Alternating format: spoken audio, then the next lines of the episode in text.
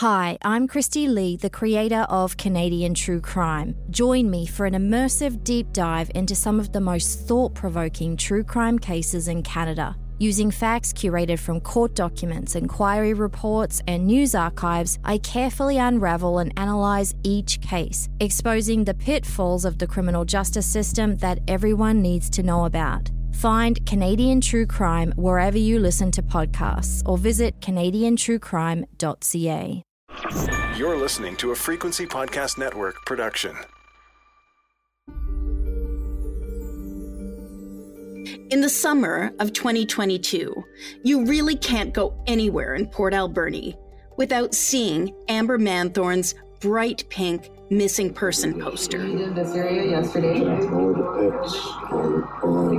Friends of Amber Manthorne are searching desperately everywhere they can think of, scouring logging roads, trails, drop-offs, cliffs, and poring over waters for the vibrant Port Alberni woman who suddenly vanished on July 7th and who has now been missing. Amber's Army, as they call themselves, have done an incredible job papering this town with posters, with their friend's lovely smiling picture on it. And yet, Amber, her image so pervasive in this town, remains missing. At the time of publishing, it's been almost exactly a month since Amber was last seen alive. I'm Laura Palmer, and you're listening to Finding Amber, Island Crime Season 4.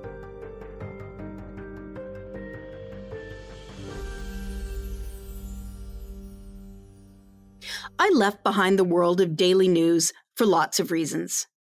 The past few seasons of Island Crime have been focused largely on cold cases. And I've been grateful for the time, grateful for no deadlines. When you're talking to families of the murdered and missing, it's helpful not to have the pressure of a looming deadline. But with Finding Amber, I'm putting that pressure back on myself. Amber's case is still open and very active, but every day that passes is torture for her friends and family. And that ticking clock will also mean witnesses' memories are beginning to fade. Evidence can disappear, and Finding Amber won't get any easier.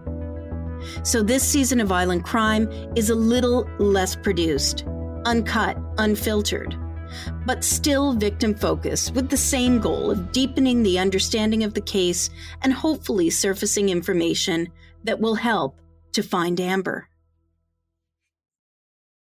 She is the happiest person you've ever met, cute as a button, always smiling, laughing, cheerful.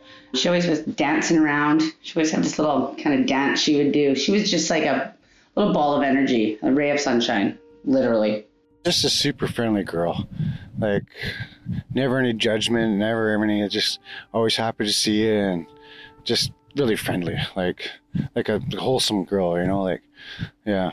She was busy and active, not only within her own life, personally with friends and socially, but professionally as well. She has, you know, kind of several different things on the go in the way of employment. She worked for a local Power Marine store, and she also cleans houses. So she's done that for many years, and she has many regular long-term clients that love her and consider her family, and their pets miss her greatly.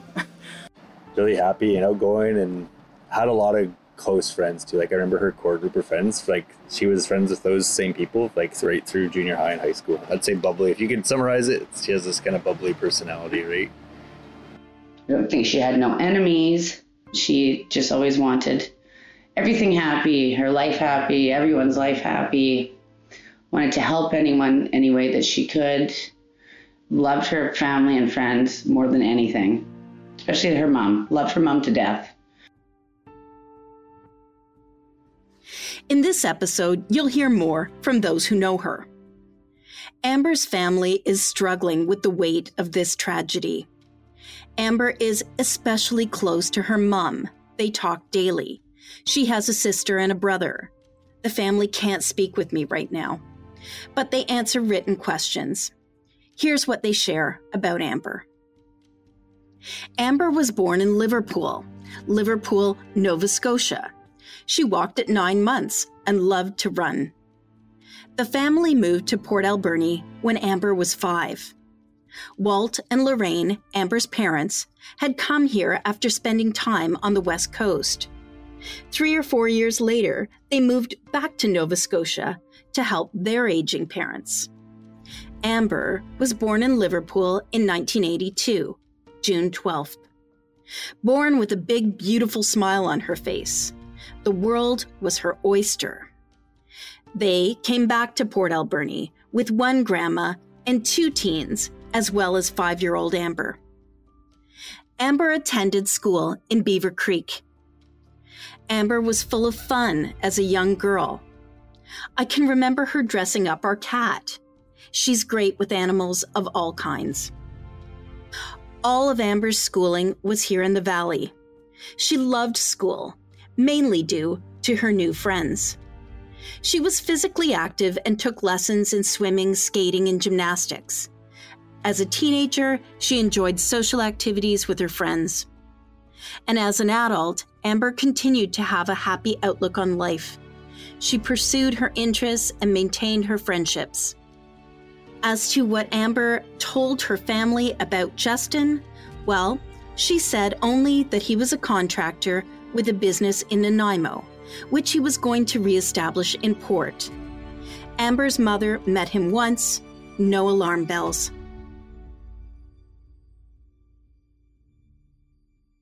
Many of Amber's friends are also still too shaky to talk, but they send me notes and answer questions. Susan, a family friend from Nova Scotia, recalls how inquisitive Amber was as a child and how her dad just worshipped her. She remembers what a happy-go-lucky little girl Amber was. Other friends fill in the gaps. I'm told Amber lived most of her adult life on the island here in Port, but she was married for a time to a man named Mike Walker, who was from Alberta, and she lived with him in Parksville and in the town of Okotoks, Alberta, for a while. Amber wanted to be a mum. But when the relationship fell apart, she moved back to Port to be close to her own mother. In one of the local TV stories I watch, I hear a man out searching for Amber refer to her as Chip. It turns out there were 2 Chips. Amber and her friend Danae were known as the Chips. Danae agrees to meet with me to talk to me about her friend. She has to work later in the day, so we meet up early. Danae lives in a lovely wooden home on a rural property not too far from the lake where Amber lives for the last decade. Nice yard. I don't really know what to say. I think I've got pretty good levels for you, so we are good to go. If you want to start by just telling me your name and what your relationship is with Amber. Okay, my name is Danae, and Amber and I think first became friends 1987, probably. And I became really close about 20 years ago. Like, I'm attached to the hip. Did everything together. We had the same nickname. Everyone called us both the Chips. So she was Chip. I was Chip. We'd do everything together. We wore matching outfits. Yeah. It's really hard not having her around right now. Our friendship goes for like our whole entire life, pretty much. Tell me about the Chip thing. What is that? We went to sleep one night. I think we were probably about 20 years old or so, eating a bag of chips. And we woke up in the morning, and she opened her eyes and looked at me, and she starts pointing, and she's going, "Chips." And I open my eyes and look at her, and I'm like, "Chips." And chips stuck all over our faces. So from that, it stuck. So we called each other Chips. Okay. Got it.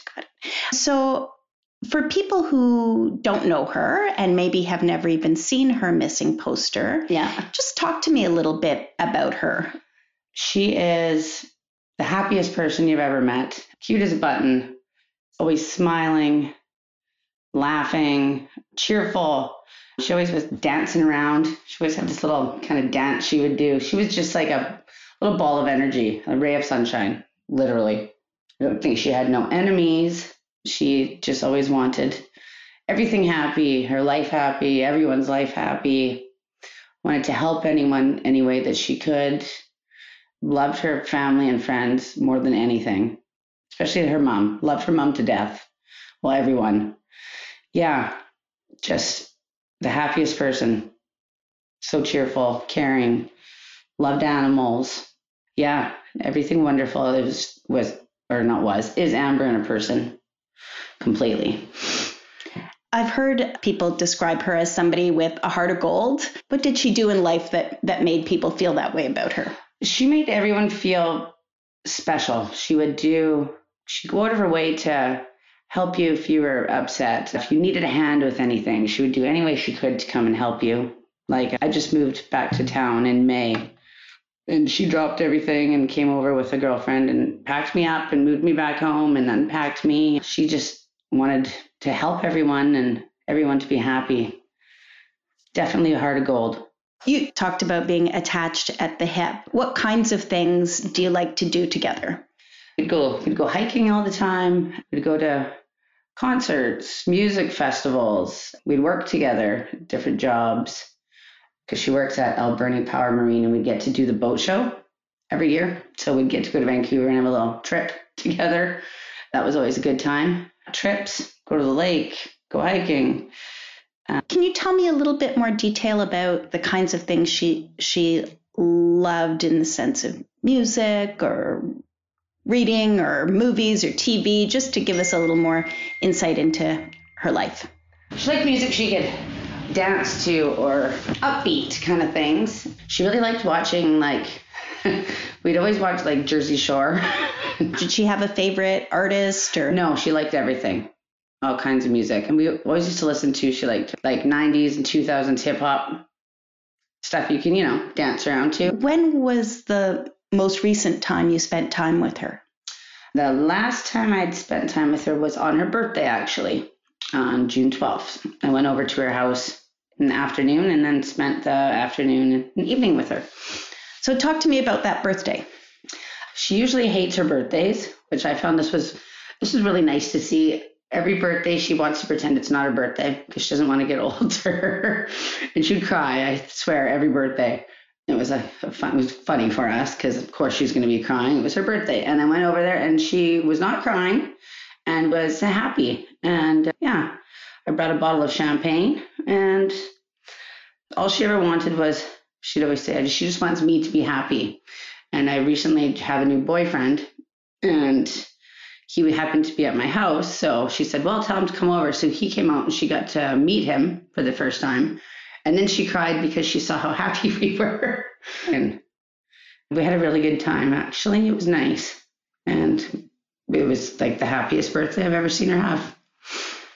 So that's June 12th, right? Yeah. So it's a few weeks later when she goes missing. Yep. How do you learn of that? Her mom messaged me looking for her to see if I'd heard from her, because it's not like her to not talk to her mom ever. And then another girlfriend of ours messaged me and said that they hadn't heard from her either. And I was over on the mainland and couldn't get a hold of her and I had no idea what to do. So I ended up coming home. But yeah, her mom had contacted me, see if I'd heard from her. And none of us had heard from her. Does she go away from time to time? No, this is out of character for her completely. She doesn't ever disappear and not talk to anyone. And the red flag for me was when she hadn't talked to her mom, because she talks to her mom every single day. Right. So they're close. Yeah. Okay. And then probably numerous times a day, but for sure, I don't think she's ever gone a day without talking to her mom. So that was very concerning because that's not like her. She doesn't pack up and disappear without letting anyone know. That's not like her. She wouldn't do that. And like I said, she was really happy when I saw her. So, I mean, she wasn't like, I'm 40 and depressed or anything like that. No, she was really in a good spot, I felt, in my heart. So it's, very bizarre that she just go missing. There was the suggestion from her ex that she was distraught or upset in some way. Did you have any sense of that? No, I did not have any sense of that. When I saw her just two or 3 weeks prior to that. And no, she seemed happy. I talked to her the day before she'd gone missing, because I told her I was going over to Vancouver to go see my boyfriend. And yeah, she was like, oh, great, have fun, you know, totally being herself. It didn't seem off. So that was the day before she went missing. Yeah. Okay.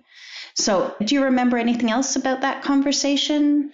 No, she just, I told her I made it to Vancouver and she said, okay, I love you, or love you lots, or something like that. And sent me a heart emoji, and then I never talked to her again.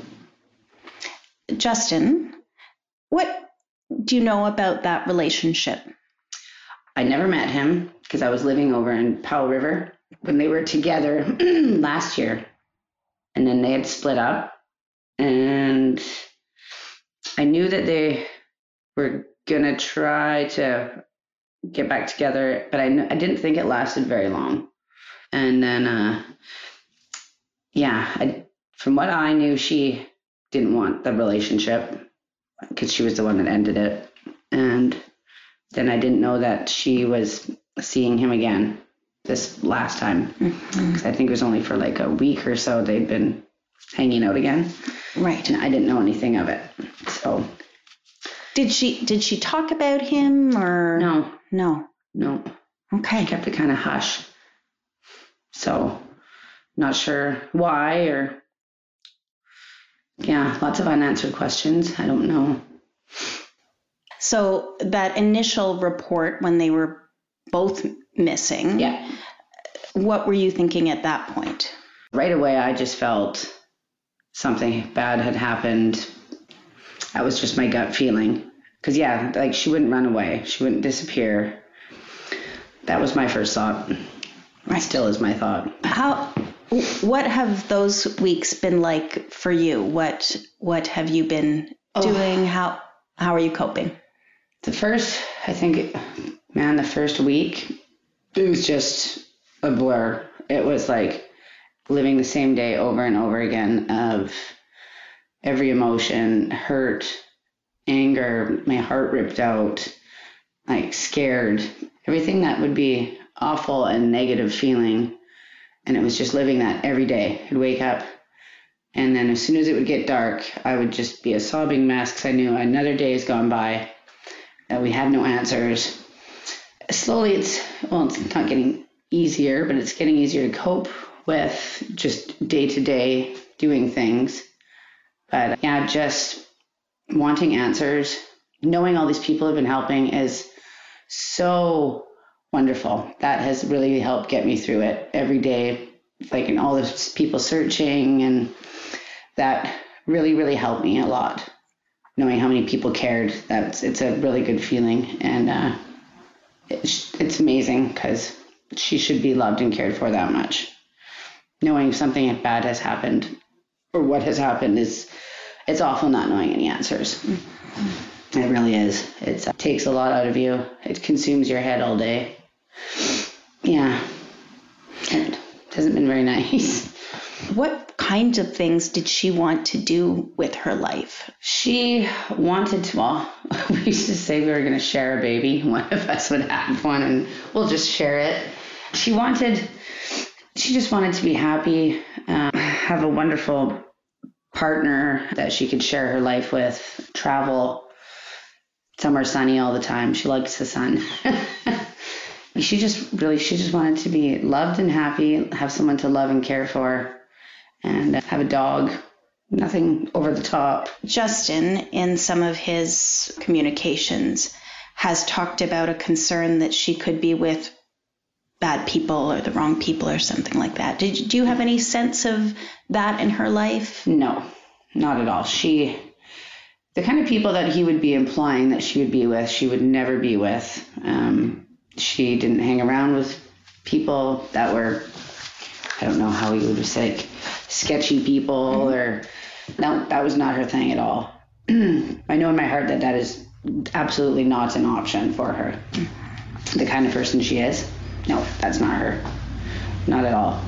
So I don't know who he's trying to fool or what, but anyone that knows her knows that that would not be an option for her to go do that. She would never. And to pick doing something like that and going with sketchy, bad people and putting her friends and family, especially her mother, through this hell, she would never do that. No. As you're sitting here, anything about your friend you want to make sure gets said, anything that I haven't asked that you think is important to talk about? I want justice, and I want to know where she is, you know, if it's the worst or not. We need closure in our lives, and her family needs answers. Like, somebody knows something. There is someone out there that knows something, and if they had any piece of decency in them, I would really want some kind of answers, an anonymous tip, anything to help. Right. Because, yeah, she deserves that. I think that's all I have to say.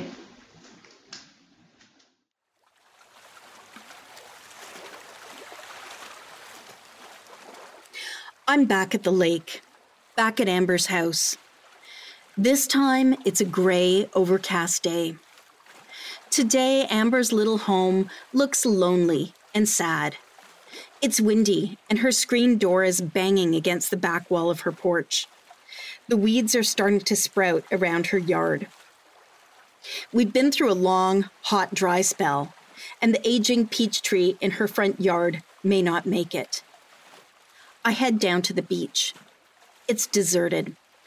There are abandoned flutterboards and beach toys.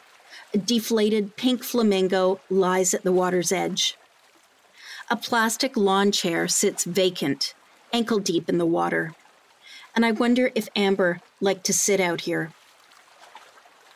In a Facebook post before she vanished, Amber wrote about her love for the lake in a note festooned with heart emojis. Great Central Lake. It's 10 years this month I've been blessed to call this place my home. I'm beyond thankful to not only be surrounded by its beauty, but more so the people that have come with it. I love you all. Way too many people to name, but you all know who you are.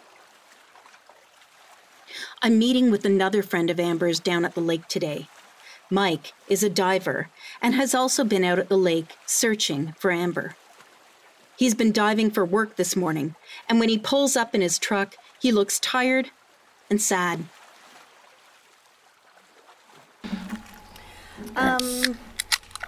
So why don't we just begin, if we can, or actually if you want to have a drink first. Yeah. It's beer o'clock somewhere. Eh? Yeah. Yes, it is. Mm.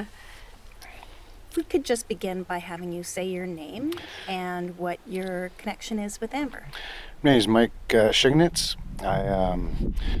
I've known Amber for at least 20 years. She was a good friend of mine's roommate back in the day, and just became friends, and just really cool. You know what? I'm going to stop you. It is getting too windy. Oh, okay. So are you okay sitting in my car? Oh, yeah. Yeah? Okay. Door's open so you can get some air blowing through. Okay, so we're still rolling there. I'm sorry, I am going to just start from the top again. Yep. My name is Mike Shignitz. Connection with Amber's. I was seeing a girl years ago, and she was a roommate of hers, and you know, she's a creeker like myself, so we always just kind of kept in contact and see each other once in a while. It's always a friendly little visit, and yeah, it's a really, really wholesome, nice girl. And so how, for people who don't know Amber, how would you describe her to somebody who's never met her before? Really bubbly, really friendly, wholesome, just like a not judgmental, not up, like stuck up or self-centered, just really just nice, genuine girl. Right, okay. Yeah. And so that, you said, was it 20-odd years ago, but you've stayed in touch over the years? Yeah, actually just last year, because I run a firewood company too. She bought some firewood off me out here. Right. Yeah. Okay. that's when I first met Justin. Okay, well, I do want to ask you about that as well. Yeah. But I guess how then did you find out that Amber was in trouble, that she was missing? Well, I saw a little, when it first happened, saw a thing on Facebook. It said Amber Manthorne is missing, and then I saw. I went on to her, because I have her on my friend on Facebook, and so I went on Messenger, and it said that she was on. There must have been just police or whoever on it, but so Amber, I said, I heard you went missing. What's going on? And no reply. So then I started talking with a couple other friends, and then it kind of got publicized. And then my friend Courtney Gill, she says, "Hey, are you diving still?" Says they're looking for divers. So then I organized a dive team and a crew and a boat and came on out. So tell me about that. At what point in all of this are you out there searching for Amber? It was just right at the beginning when it all went down, because she lived here at Great Central Lake. And I dive out here for other places doing water pumps and flotation, so I'm familiar with the lake and the spots that are shallow and where things go. So this podcast, there will be people listening who aren't at all familiar with this lake. Can you just tell me a little bit about the lake? Describe it for people. It's I believe it's 40 kilometers long or 25 kilometers long. I used to do the charter company out to bring the Della Falls hikers out, because you start from here, you take a water taxi down to the end of the lake, and there's a trailhead up to Della Falls. It's, I think, the second highest waterfall in North America or BC or anywhere around here. So, so it's a really deep lake. I think it's one of the second deepest lakes in BC. What else? It's really straight, really deep. Right. And it looks to me like there's lots of this lake that there's, no houses, no cabins, nothing on. Is it populated, well populated? Or? Well, when I first started doing the charters out there, just there was a few float cabins out here. Can you buy kind of a shore lease? It's all owned by forest companies out here and First Nations. Okay. Yeah, so there's float cabins all down. There's no structures on the land. It's all float cabins. So, I'm not too sure how many there are now, but when I first started, there was under 20. Now there's over 50. Okay. Yeah. But it's still, today's, it's kind of a cloudy day. There's not many people out there. Does it ever get particularly busy out there? Yeah, on the weekends, because Spurt Lake gets so pop, so full of people. So this is kind of, because you can go down here and there's so many nice little beaches all the way down, mm-hmm. and there's lots of lake to use. So people can go and have spots and have them all to themselves. So it does get busier out here. Yeah. So the weekend that, or I don't know if it is the weekend when you're first searching for Amber, just describe what happens. Do you have a boat, or are you going out on someone's boat? Yeah, a friend of mine, the commercial diver, Steve Sear, he's just bought a big landing craft, which has the front end that comes down, so it's really easy to get out of and into when you're diving. And he organized. He had two other divers too. So we all got together and went into there was a dam there in the Boot Lagoon, and just did a perimeter search of the whole area. And so we're sitting now, just 30 feet, I guess, from Amber's house and the docks here. So how far away is that? Oh, it's just to the right, so just basically right around the corner. It's the water flows in there, goes into the Stamp River, and then Spurt River comes into that. But it's from Amber's place. It's probably 50 yards. Okay. Yeah. And you started there because? Well, it's just because that's where our house is, and the lake's too deep to search. You can't go down to, and it's higher than sea level, so it messes with your dive tables. But Yeah, so we just started off there because the water flows that way, so thought if anything was there, yeah. Is it cold? Is the water cold? It's not too bad unless you go deep. Once you, like, say if you go down 15 feet, then it gets really cold because it comes in off the glaciers and all from the snowpack. So it gets recycled quite a bit, but it's just the water doesn't get warm. It's just like the top 20 feet is pretty warm. So when you're diving, you're going deeper, or what? Yeah, but we just dove in the just on the bridge to the river out towards the dam. It goes down to the Somas, and it's about, I think we went down about 30 feet or so from the deepest spot. What's it like down there? Lots of big rocks. There's a big like a lot of like shale. Mm-hmm. Shale kind of edges and cliffs, and there's big tree stumps down there, and yeah. Is it hard to see? No, it's because it's pretty clear because it's all fresh water, so, and there's not a lot of like mud or anything there. It's all mainly just gravel and big stones, so. So you do work as a commercial diver. Yeah. Typically, like, what kinds of things are you doing? Like, say, just today I replaced some zincs on a big fish boat, scraped off some barnacles. Right now, because the gill netting's open there, I take a few nets out of the props. And for the tug companies, too, same with them. If they get ropes in their prop or if they sink a boom boat, I go down and get it. And Have you ever looked for someone before? I have not, no. This is the first time. And kind of hard because it was a friend of mine, so it was...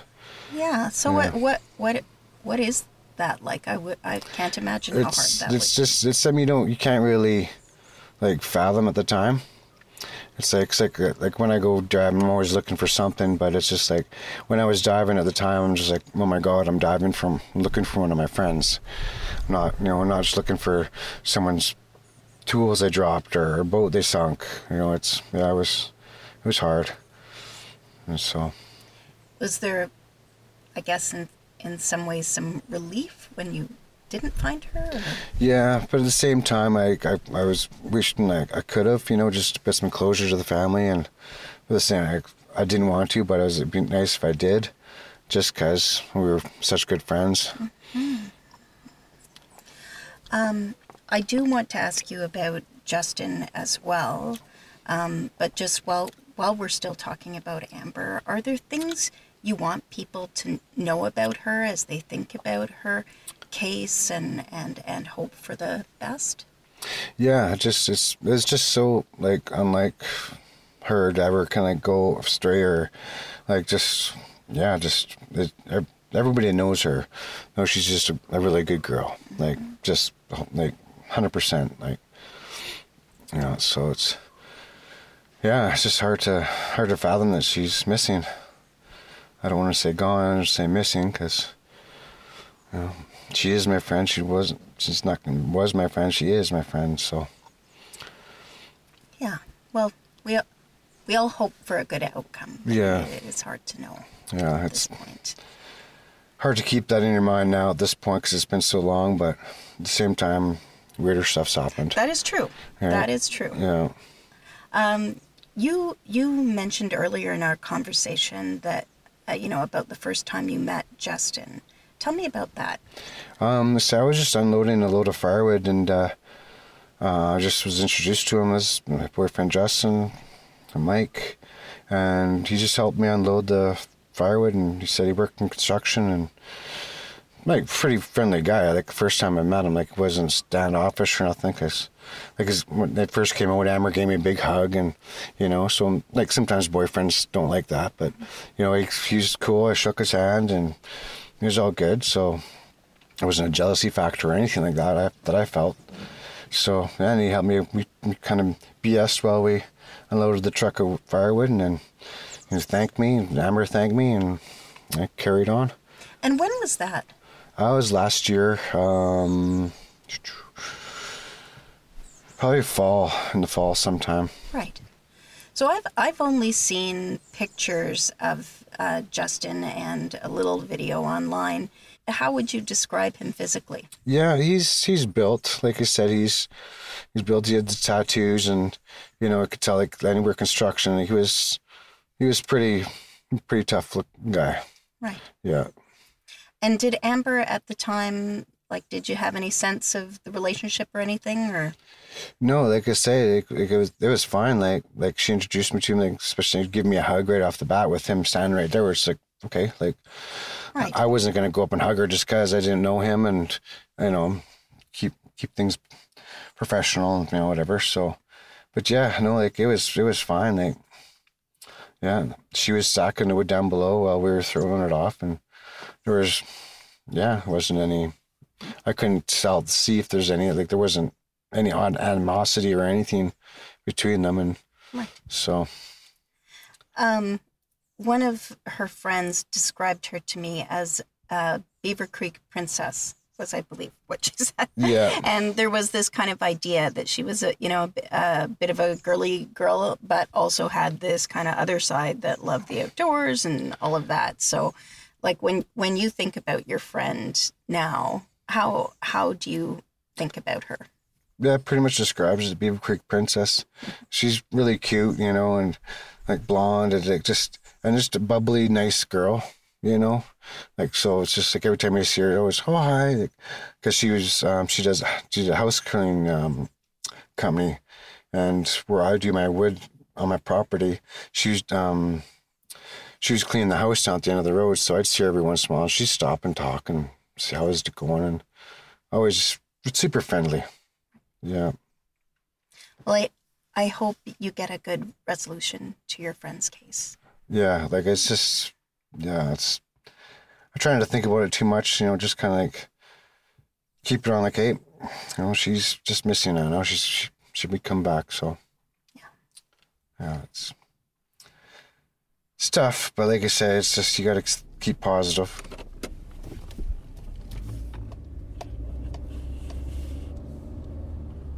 Ken Watts is also a friend of Amber's. He's known her since school. Ken's Indigenous name is Wamish. He's the chief of the Tseshaht Band, one of 14 nations that make up the Nuu-chah-nulth people of Western Vancouver Island. I meet with him on their traditional territory, at their office on the banks of the Somas River. He's a young chief, energetic looking. He's a busy guy. As I sit waiting to speak with him, people keep stopping to ask him questions or fill him in on something. But he's generous with his time with me, and we head outside by the river to talk about Amber. First Nation. I was a former classmate or peer of Amber. We went to school since I was in grade 7, I think, at Alberni, A.W. Neal School here. It was middle school, there were junior high at that time, and right up until I graduated, we went to school together. So I've known her since I was 13 years old. And always stayed in touch through social media, and always was a friend. We hung out numerous times in high school. And yeah, so when we found things happen, we just, as it's not just me as an individual and wanting to help out, I knew her connection to our store at Tseshaht Market. Regular customer there. That's actually, to be honest, that's where I've probably seen her the past 3 years, is always at Tseshaht Market is where I'd bump into her. We'd talk on social media once in a while, and that's like one way to stay in touch, but in person was always at Tseshaht Market, because she lives out at the lake at Great Central. I know she's connected to a lot of our community members too that I went to school with that are Tseshaht as well. And so when we found out, they asked to have an event at Tseshaht Market, and I thought it was a good kind of just coming together at first, and I think that kind of led to other a lot of the other work that they've done as a team there and as community members. And Tseshaht Market's been really helpful too, and they've supported them and done whatever they can to do to support them, because they know she was a customer and she was like really bubbly and always happy to be there. So they're hopeful that we'll see her again. And I think it's Tseshaht, we've done what we can to help out a lot on social media. That's kind of been our thing. We have a big, I think over 5,000 followers on our Facebook page. So whether you're Tseshaht or First Nations or not, there's a lot of people who follow our page. So we offered that right away, and we have a communications team who helped with some posters too to help create those. And I think the space through the Tseshaht Market for people to gather when they need to, I think we'll always provide that. It's a nice common space, and it's an easy to get to, and it's makes sense for a lot of people. Like I said, there's not just maybe a personal connection, but there's other Tseshaht that have a connection to her at the market or went to school with her the same age, same time I did. We want to support it. And I always say it, in our culture, our hereditary chiefs or our Hutwith, or plural is Hutwaya, they have a responsibility to look after the territory, right? The land, the air, the water, the animals, and the people too. So we kind of feel like an obligation, even though they may not be citizens of our community. When things happen, we feel like it's our job to step up, especially at like emergency situations. We just step in and come and help out culturally, because we try to make sure spaces are safe and that they're cleansed or brushed or, you know, taken care of in a good way. But I think for this case too, it's just there's connection to our community and our community members, and it's so close to home, like where she lives. I shouldn't say lived, where she lives at the Great Central. That, and I've said it before to the team there. If we can help out anymore, we're happy to. So.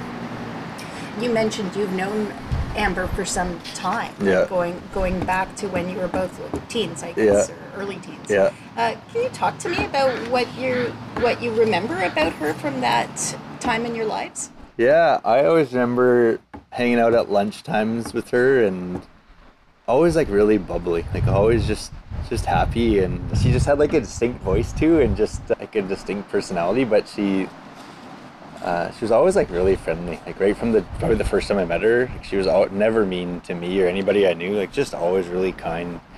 And it's kind of like the same thing people hear at the Tseshaht Market. You ask their staff, like, yeah, she was always really happy when she comes here, and they were pretty shocked, right? So, same thing with me. That's what I remember is, you know, growing up and going to school through those years, like always just friendly and just really happy and outgoing, and had a lot of close friends too. Like I remember her core group of friends. Like she was friends with those same people, like right through junior high and high school. It was always the same people. Like she had a broader, you know, group of friends, but like her core were the same for a long time, like some of the people that you'll see helping. And I know a lot of them that weren't at the event at the Tseshaht Market, the first one, and I get that, because a lot of them are still probably even now processing, like, what is going on, like, is this real, like, are we really looking for Amber? I'd say bubbly, if you could summarize it. She has this kind of bubbly personality, right?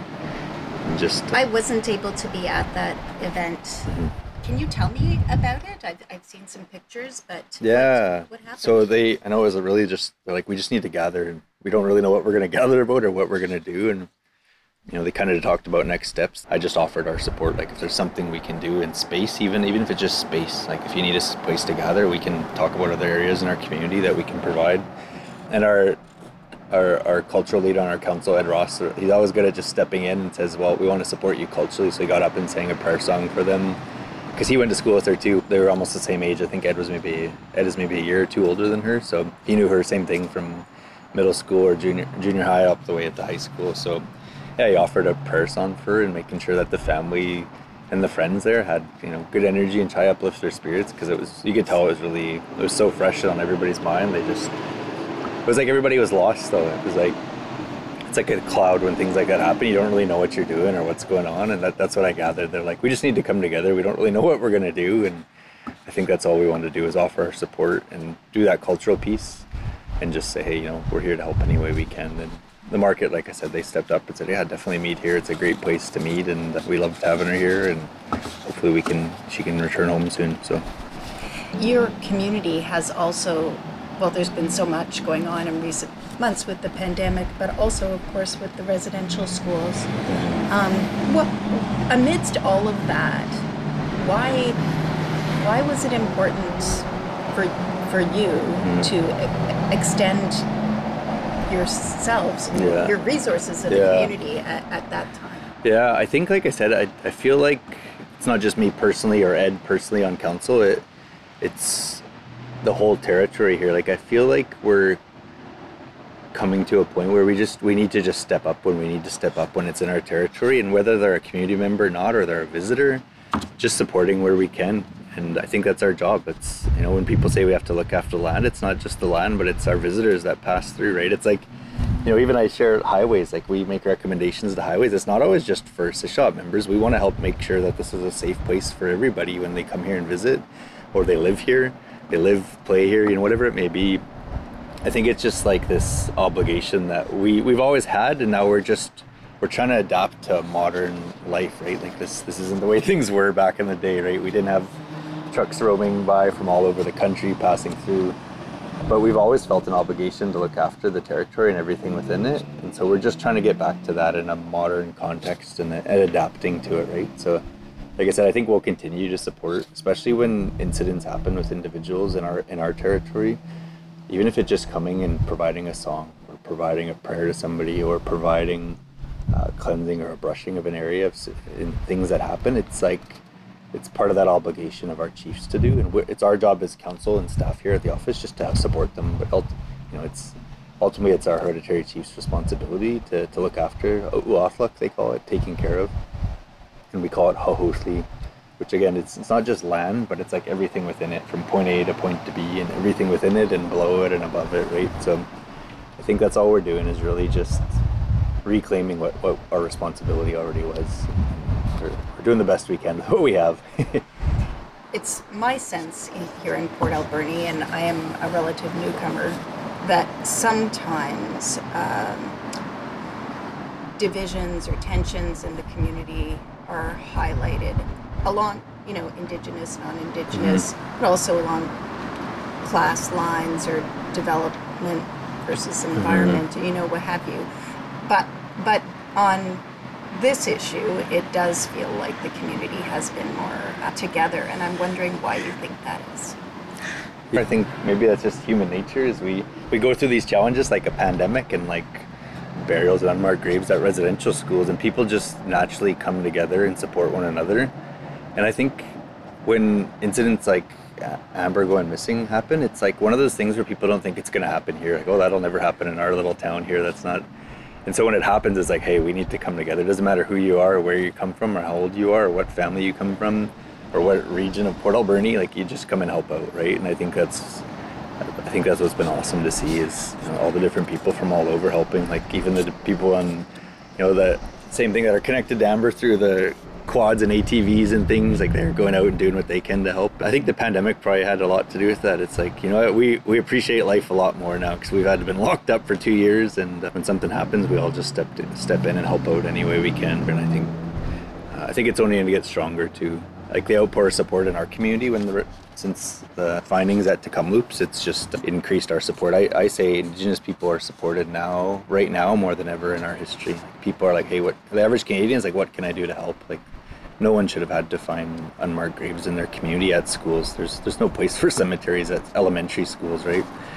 So I think it's just, the world's changing, and I hope it continues to get better, because there's a lot of other hate out there in the world, and we don't need any of that, right? So I think it's awesome to see people at Port Alberni come together. Like all those people that are volunteering their time and helping out, right? It's like, I think I'll share with them again, like if there's anything we can do to help out, we will. But I think it's awesome the amount of people that just have pitched in, and I've looked all over, right? Like I see the maps and the grids and the areas people have gone and searched. Like that's amazing, because it's especially on the ATVs and things like that, the people that are in the back trails, like fuel's not cheap these days to travel, but people are just willing to do what they need to do to make sure she's found and she comes back home. And it's, I know it's tough for a lot of people too. Like I think when missing persons or things like this happen, it's tough to go to the worst case scenario, but when you try to put out the good energy that she's going to come home. And so I try not to talk about it like the past tense, like she's gone, because I think she's still here and I believe she will come home. And That's the biggest piece, right, is encouraging people to put out the good energy that she's going to come home and she'll be safe and sound. It's really easy to get caught up in the telling yourself the bad tapes of what may happen, but I think try to stay positive. Amber is so well loved by so many. I'm beginning to understand why the town of Port Alberni is so determined to find Amber. While her disappearance is certainly out of character, it may not be a crime. Anyone who may have information and has not already spoken with police is asked to contact the Port Alberni RCMP at 250-723-2424. And if you want to help support Amber's friends, you can join them on Facebook through the group Finding Amber Manthorne. I'm Laura Palmer, and this is Island Crime Season 4. Finding Amber.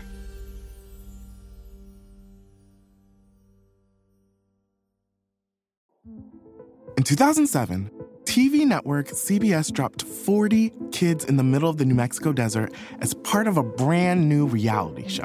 These kids would have to build their own society from scratch. And if this sounds like Lord of the Flies to you, well, it was meant to.